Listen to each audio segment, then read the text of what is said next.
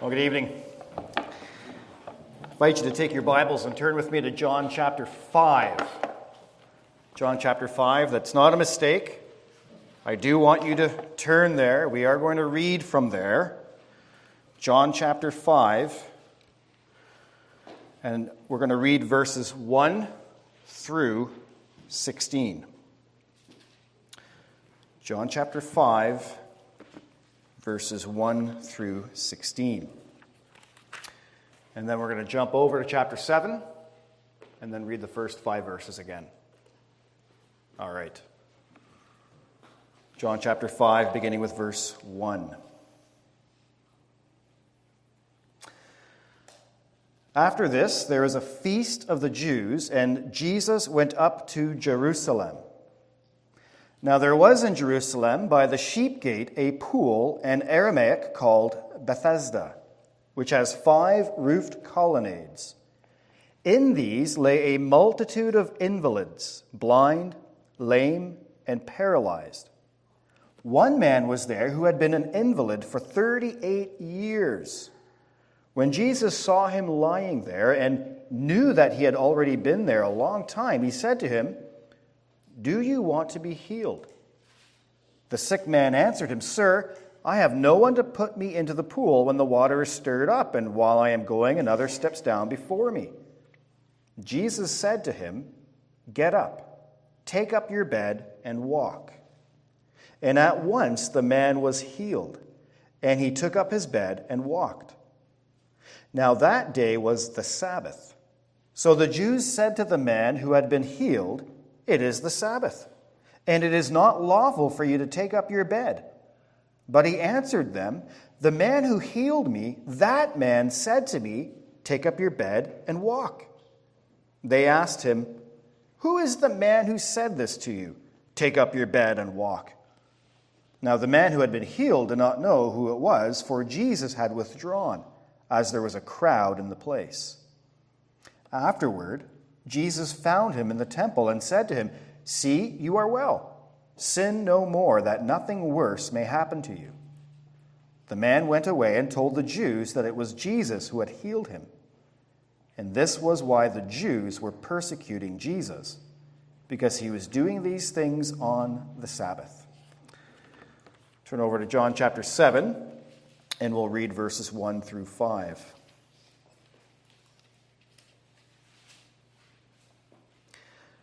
After this, Jesus went about in Galilee. He would not go about in Judea because the Jews were seeking to kill him.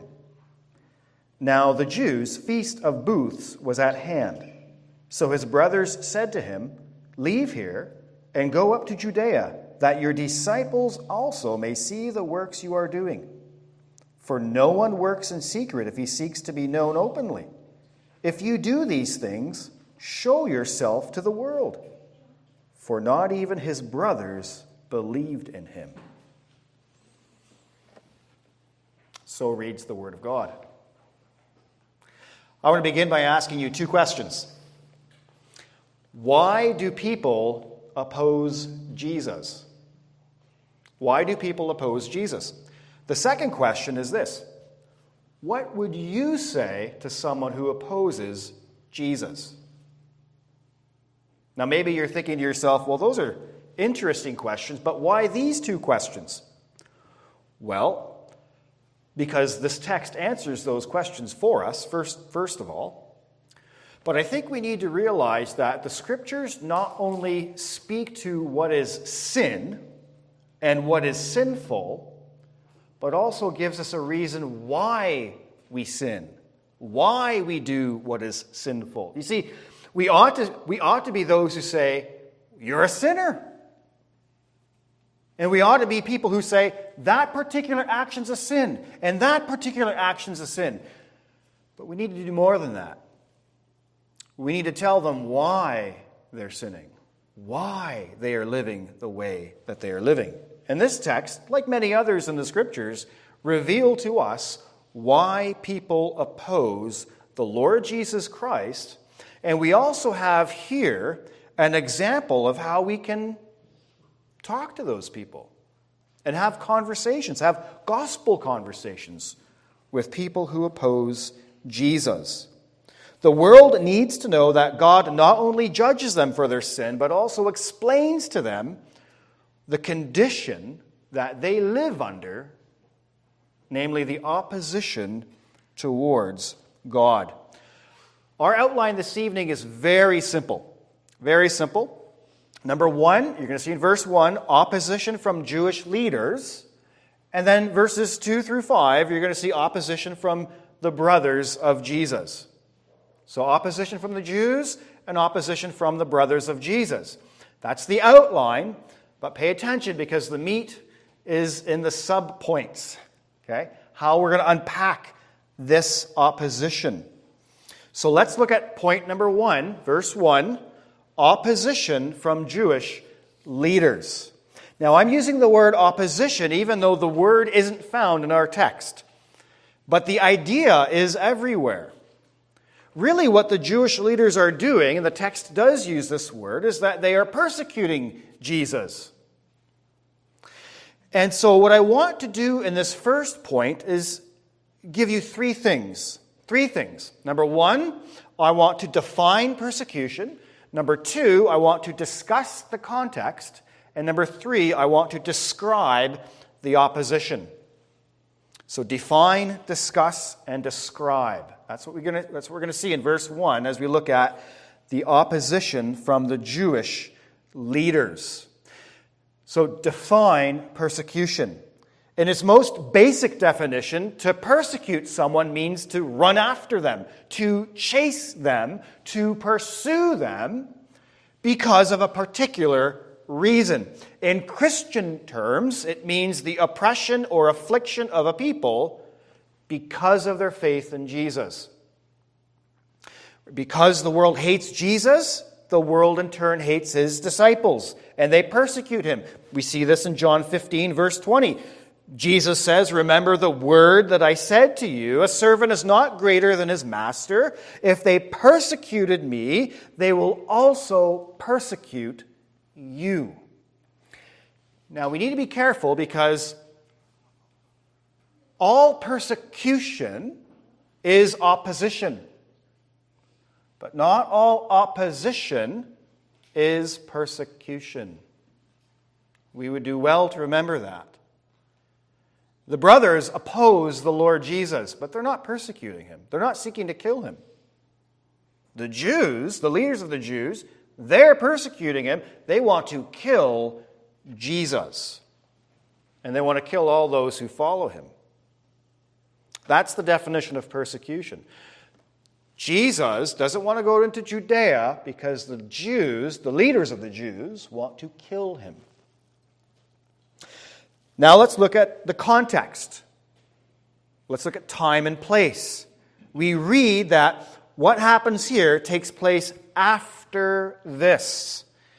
That is after the events of John chapter 6. And in John chapter 6, we have amazing things that take place. Jesus feeds a multitude of people miraculously. Jesus walks on the water. Jesus gives the great bread of life discourse. Amazing things take place in chapter 6. And then we get to chapter 7, and we see that these things take place after this. But be careful. We shouldn't think that this takes place immediately after chapter 6. We're told in chapter 6 that what takes place there happens close or near to the Passover. We see that in chapter 6, verse 4. Now we're in chapter 7. What's happening in chapter 7? Well, verse 2 says that the Feast of Booths, the Feast of Tabernacles, it's, it's near. So, Passover is celebrated on the 14th day of the first month, which is usually March or April.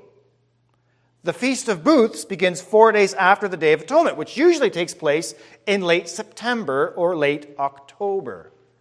So, after this means that at least Six months have gone by, that's passed. And so John is talking about chronology. He's not talking about calendar. He's not like, oh, the next day, Jesus, you know, oh, it's quite a bit of time has taken place.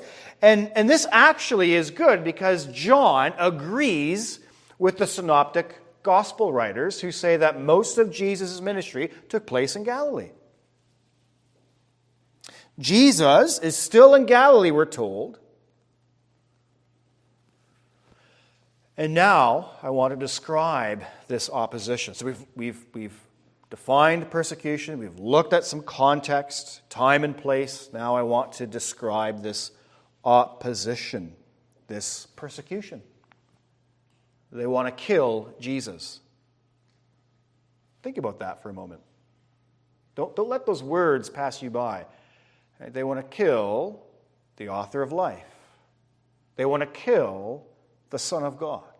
They want to kill God.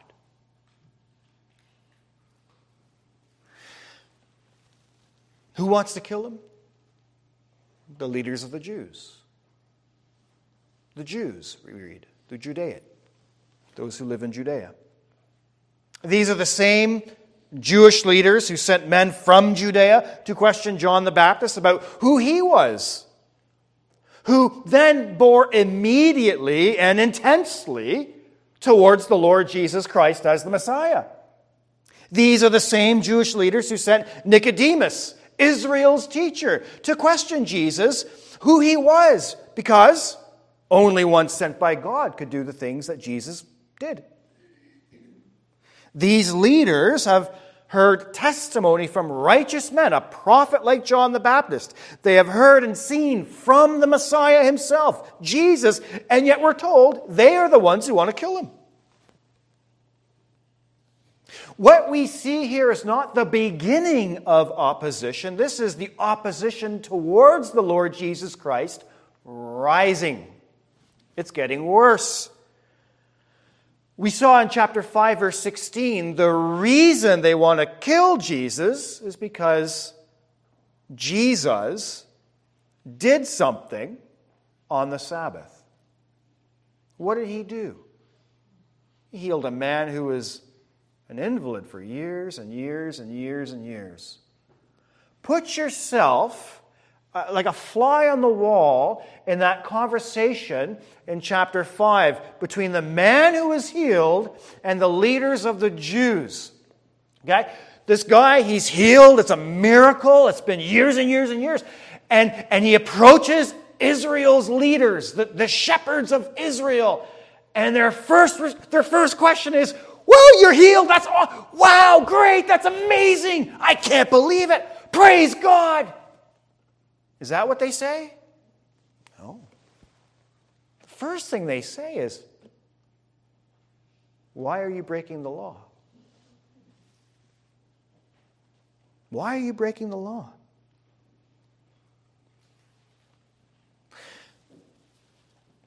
As we consider this persecution of Jesus for this miraculous work that he has done, this work that comes from God Himself, I have two more questions to ask. As I read this, I ask these questions Why are the Jewish leaders opposed to Jesus really? And secondly, why don't the Jewish leaders see God in Jesus? What's happening here? Well, let's look at those two questions. Why are the Jewish leaders opposed to Jesus? Well, opposition towards Jesus happens in chapter 5, verse 16. Jesus heals the man on the Sabbath. And in the eyes of the leaders of the Jews, Jesus is a sinner. Why? Because he didn't obey the Sabbath the same way that they did. That's important. It's not that Jesus didn't obey the Sabbath, it's that he, they, he didn't obey the Sabbath the way they did. Later on in in, in this gospel and elsewhere in the synoptics, Jesus is going to really bring them to task on this. He'll say things like, You'll circumcise on the eighth day if it's the Sabbath, but you won't heal a man?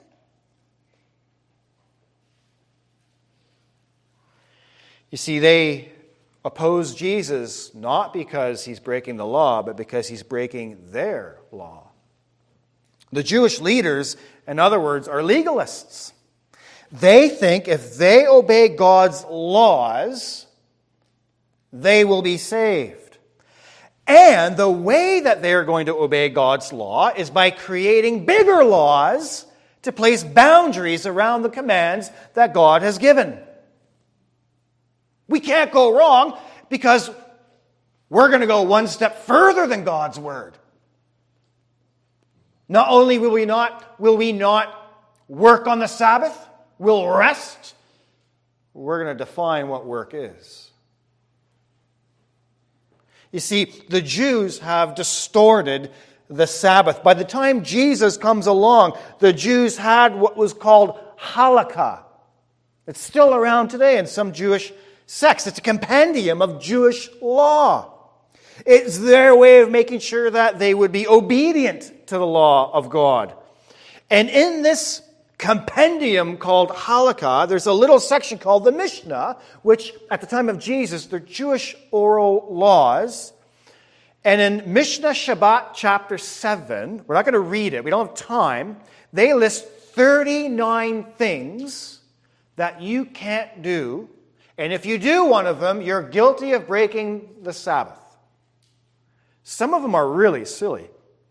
One of them's like tying your shoes untying your shoes.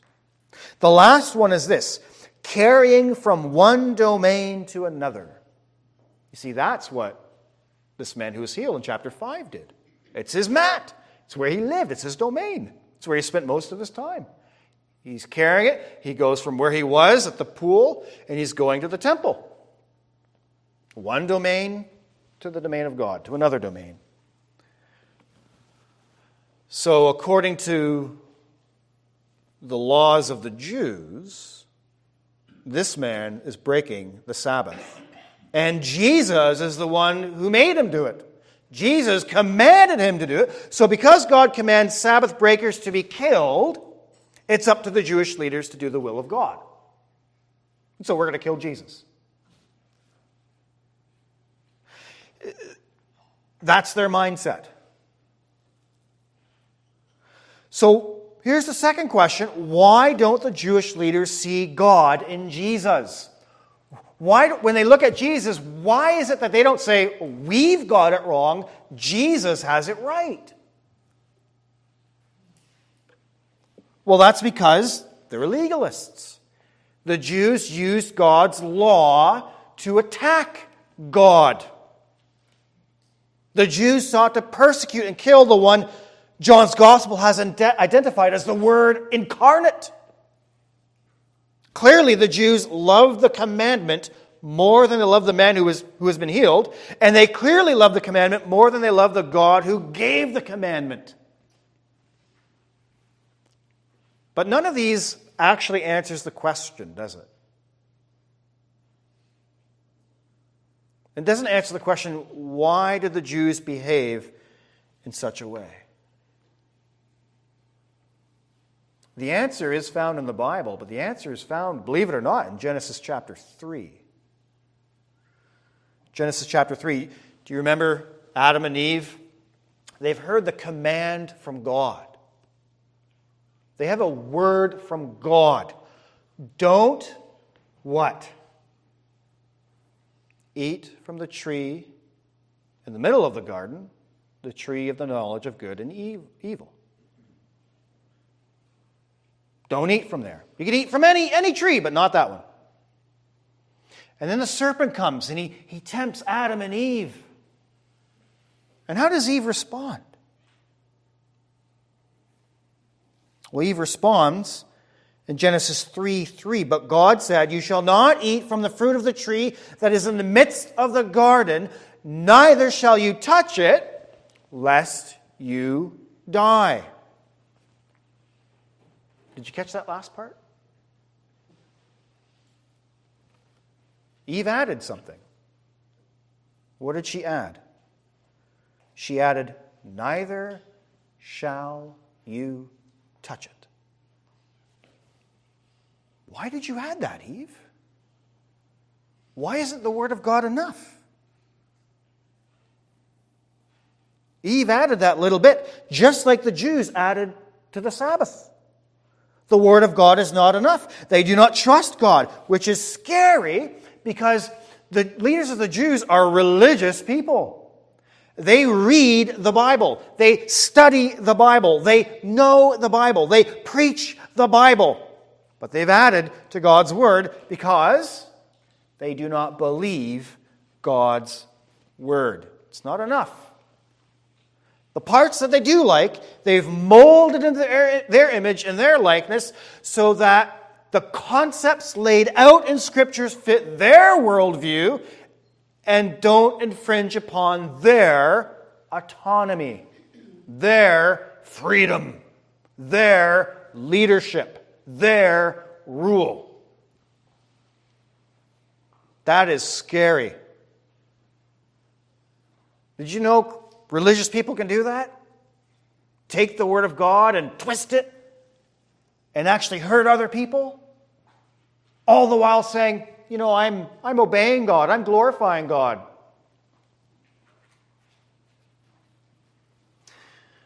That's the opposition from the Jews. Next, we see opposition from Jesus' brothers. Verses 2 through 5. Again, here I want to show you three things in these verses. Three things. First, again, I want, I want to talk about some context. Right? The Feast of Booths is here, the Feast of Tabernacles. Second, I want you to see that there's taunting here from Jesus' brothers. In effect, they're saying this to Jesus Jesus, you're doing ministry wrong. And thirdly, I want you to see unbelief. The reason why they are taunting the Lord Jesus Christ. The same unbelief in the hearts of the Jews that bring them to kill the author of life is the same unbelief that is used by the brothers of Jesus to taunt him. In other words, what I'm saying is this unbelief is a dangerous, dangerous thing. Maybe you think, well, it's just me uh, you know, my unbelief is just between me and God. No, it's not. It's between you and God and all the followers of God. And it really is a, a dangerous thing. Your unbelief can lead to murder.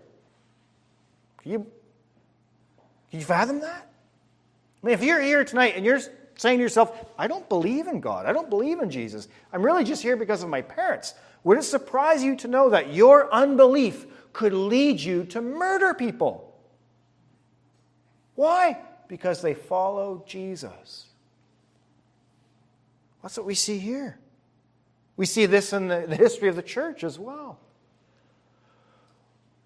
We see people burned at the stake because they will not baptize infants. Who's burning them at the stake? Other people who claim to be Christians. Unbelief is a very dangerous thing. Okay, so let's look at this opposition from Jesus' brothers. First, the context, verse 2 the Feast of Booths is near. What is this feast? We don't, we don't celebrate that in the New Covenant. What's happening here? Well, this feast, it's also called the Feast of Weeks or Tabernacles or Ingathering. It's known today, if you look at your calendar, you'll see it. It's called Sukkot. It's still celebrated today by certain sects of Jews. It's one of Israel's three great annual festivals. It's an agricultural festival, only this festival doesn't celebrate grain, it celebrates things like grapes and olives.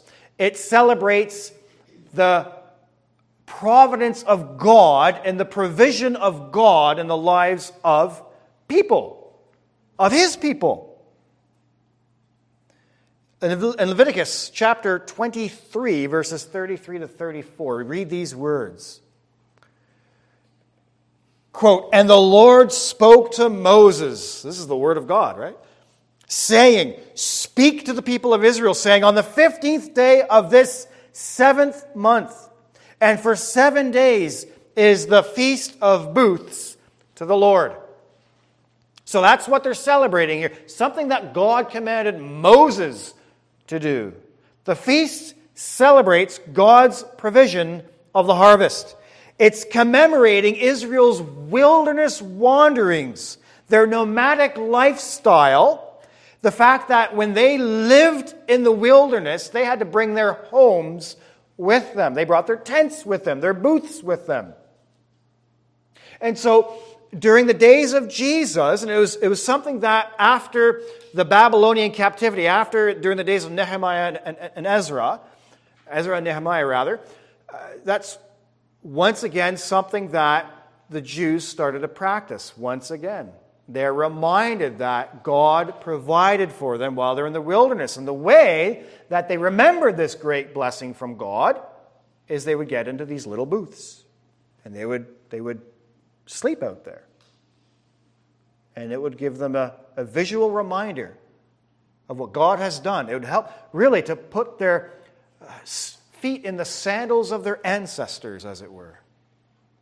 This is what it was like for my great, great, great, great, great, great grandfather. That's what's happening. Okay? A solemn festival of God's provision. And in verses 3 to 4, the second thing we see is that they're using this event to taunt Jesus, the one who fulfills the great provisions that God has done.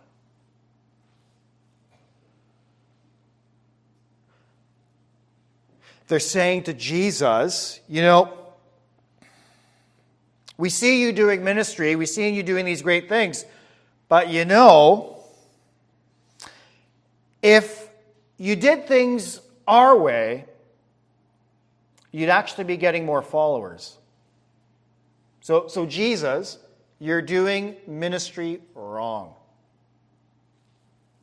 So, what I want to do in verses 3 to 4, I actually want to break this down into three little parts for us. First, I want you to see their claim in verse 3. Then, second, I want you to see their reasoning behind their claim, verse 4. And then I want you to see their challenge. That's at the end of verse 4. So their claim, their reasoning, and their challenge. So their claim, verse 3,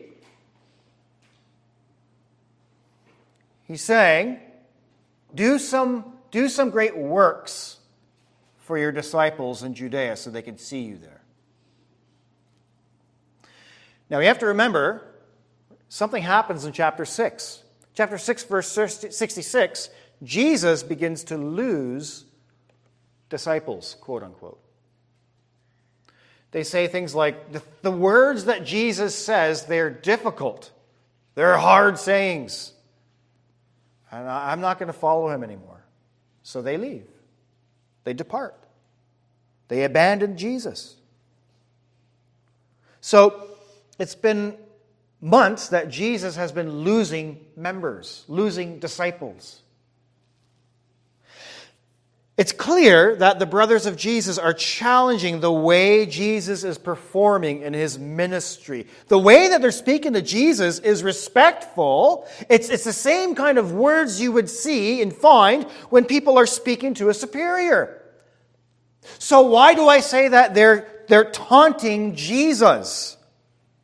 Well, it's because they follow up this respectful language by speaking of Jesus' disciples and his works. In chapter 6, his disciples want him to do more miraculous works, just like Moses. Moses fed us every day, Jesus, so you feed us every day. And Jesus says, You don't get what it's pointing to.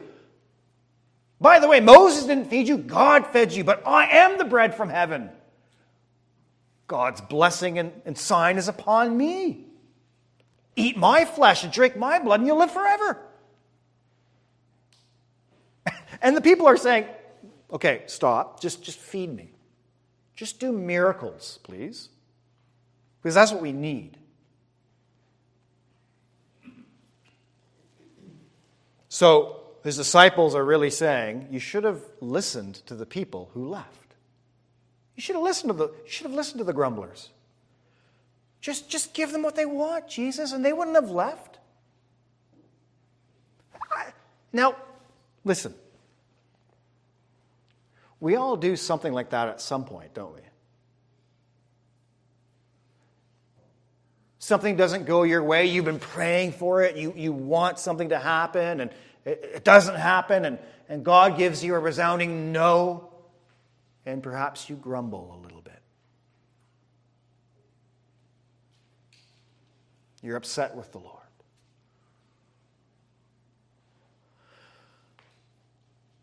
Well, that's what the people are doing in chapter 6. They're, they're, they're grumbling. They're not grumbling against Moses like the people in the wilderness. They're grumbling against Jesus, the one who's greater than Moses. And now his brothers, they're not grumbling, they're taunting him. They're speaking, the words they speak are polite, but they're just daggers. You ever had that conversation with somebody? You're like, I see you're smiling, but, but why do I hurt right now? Right? What's what's happening with Jesus and his brothers? They're saying, Jesus, give the people what they want. Again, we don't say it out loud, but with our grumblings, we admit that at least a part of us don't believe that what God is doing in his sovereign will is what is best. And so we politely pray that God would do something else, something that we desire. So we need to be careful as we look at these brothers of Jesus that we don't look down on them and say, well, you guys, man alive, when will you learn? When will I learn? That's the question. That's their claim, right? Jesus, go do your works in front of the people. Their reasoning in verse 4, they say, No one who wants to be a public figure acts in secret, Jesus' brothers tell him. Now, the word for public figure simply means someone who speaks with confidence. It's quite possible that Jesus' brothers see the humility of Jesus and mistake it for a lack of confidence. And this should blow us away because they, like the leaders of the Jews, know the miraculous signs of Jesus. They remember that, the, that their brother Jesus turned water into wine in chapter 2. They were there at the wedding. The brothers know that Jesus claims to be the Messiah. They know that Jesus claims to be the fulfillment of the temple, but they don't get it because they judge Jesus with natural eyes. In fact, Jesus is going to condemn the Jewish leaders in John chapter 7, verse 24, for the same kind of thing. There we read, Do not judge by appearances, but judge with right judgment, Jesus says. Do you judge Jesus the same way? With the eyes of natural man?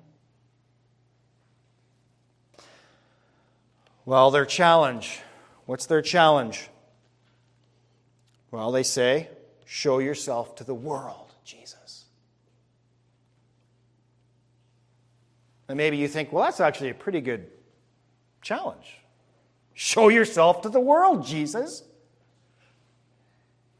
But that's a terrible misunderstanding. If, you, if you've read John chapter 1 through 6, you see that this is an absolute wrong-headed idea. If you remember, the world in John's gospel is not able to accept Jesus. John 1:10 He was in the world and the world was made through him yet the world did not know him. John 3, 19 to 20. And this is the judgment. The light has come into the world, and people love the darkness rather than the light because their works were evil. For everyone who does wicked things hates the light and does not come to the light, lest his works should be exposed. Hey, Jesus, here's an idea. Go and show yourself to the world. The brothers really don't understand the things that they're speaking about. And yet, in another sense, as this gospel progresses, we will see that it is in Jerusalem where Jesus, in fact, does reveal himself in the most dramatic of ways. How? On the cross. John 1 29, the next day he saw Jesus coming toward him, and he said, Behold, the Lamb of God who takes away the sin of the world. Jesus is going to go to the cross at the end of John as the Lamb of God who takes away the sin of the world.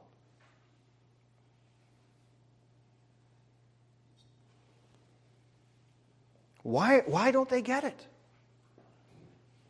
They've grown up with Jesus. They've seen his miracles. Well, the reason is given here. Verse 5 Unbelief. Once again, they do not believe. That is not to say that they didn't believe that Jesus could perform miracles. They did, they've seen it. The issue is not intelligence, the issue is not knowledge. The issue is whether or not you believe Jesus on his terms. The brothers are lumped with all the other disciples who do not believe Jesus and so turn their backs on him. In the NIV, the word even is used, which literally is a conjunction followed by a negation. And not even his brothers believed. Who's the other? If it's and the brothers, who, who else? The Jews who want to kill him. Who else? The disciples who left him in John chapter 6. What we're seeing here is that you need something greater than familial bonds to save you. Do you know the Apostle Paul, as he writes Ephesians, he says, you know, you've been taken out of your family, and you've been taken out of your nation, and you're now a new family and a new nation. Why? Because your family is unable to save. Here we have the brothers of Jesus who know him, who've seen his works, who've heard his words, and they don't get it. Jesus, show yourself to the world, that same world who cannot trust you because they love their sin rather than the light. John, the author of this gospel, the evangelist, he's joining the brothers with every other person who does not believe and thus opposes Jesus. So, this unbelief and this opposition, it can, it can take many different, um, it can look like different things, right? So, sometimes People want to kill Jesus. Other time, people want to taunt him. At another time, Jesus' brothers just want to put him in an insane asylum.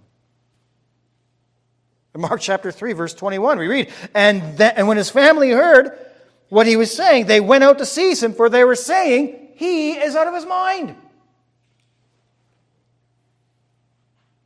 So at some point, they stopped thinking he was crazy and moved on to the fact that he just wasn't doing a very good job as Messiah because they don't really believe he's the Messiah.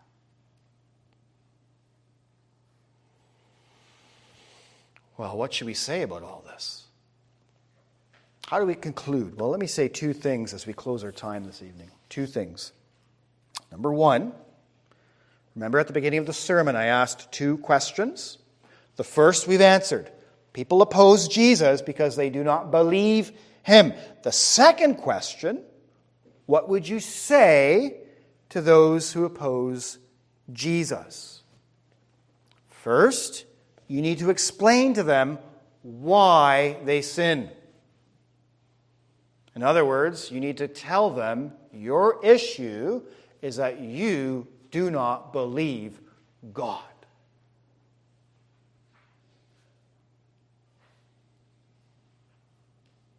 And I know the temptation is it has to be more than that, right? I mean, there has to be some kind of deep psychological problem or some, some particular sin that really just catches them up. Well, well, let me say there is a particular sin. It's the sin of unbelief. You need to tell people God has spoken. in His Word and in His Son, and you don't believe it. You don't believe Him. You don't trust Him. That's the first thing you need to say. Don't just tell them that they're sinners, tell them why they're sinners. Second, you need to explain to them that there is hope. There's hope for them. There's hope for them. These same disciples who have tried to commit Jesus to an insane asylum, these same disciples who taunt Jesus,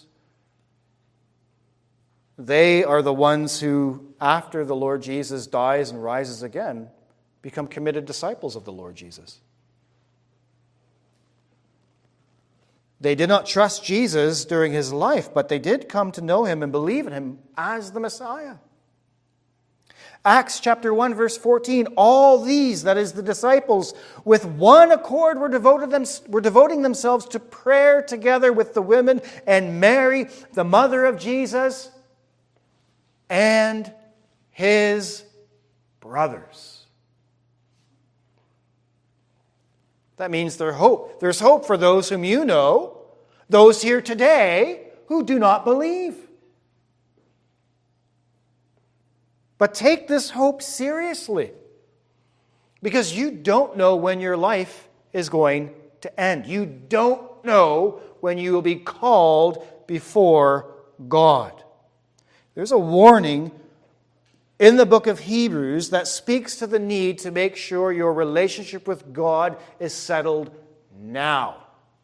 In Hebrews chapter 3, verses 12 to 13, we read, Take care, brothers, lest there be in any of you an evil, unbelieving heart leading you to fall away from the living God.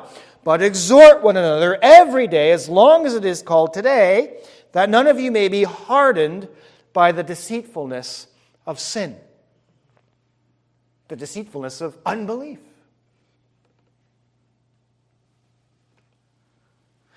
Secondly, not only is there hope for unbelievers, but there is a warning for legalists as well here, isn't there? The scriptures call us to walk by faith and not by works.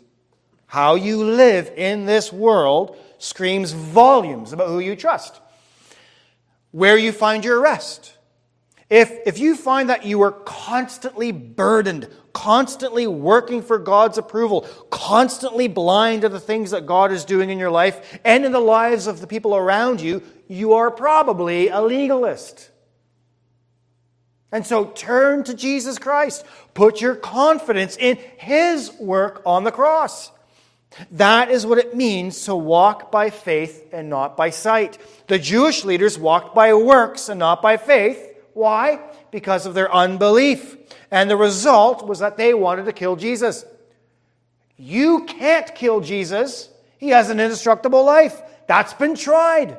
He rose again on the third day. So your only alternative, Mr. Legalist and Mrs. Legalist, is to kill those who follow Jesus. It's all because of unbelief in God's word. Take the warning of legalism and the hope for unbelievers like Jesus' brother seriously and repent of your sin. Trust in Jesus, his work on the cross for the forgiveness of your sin, the sin of unbelief included, and walk in this world by faith and not by sight. Trust the Word of God. Amen. Let's pray. Our Heavenly Father, we ask that you would bless us through this preaching of your Word, and we ask our Father that we would have a wonderful sense of your presence with us this evening as we consider the work and ministry of the Lord Jesus Christ in all of its perfection, in all of its glory, in all of its power. Our Father, we thank you that there is indeed, even this day, hope for sinners. We thank you that there's even warnings for legalists because there's still time to repent. Father, bless us, we pray, with the, with the gospel blessings that are ours in Jesus Christ. And I pray, Father, if there's anybody here tonight who does not believe, that you would soften their hard hearts, that you would open the eyes of their unbelieving hearts and draw them to Jesus Christ. Woo them to the Savior who shed his blood for sinners, and give them the gift of faith, we pray. O oh Lord, we ask for our eternal good and for the glory of Jesus Christ. Amen.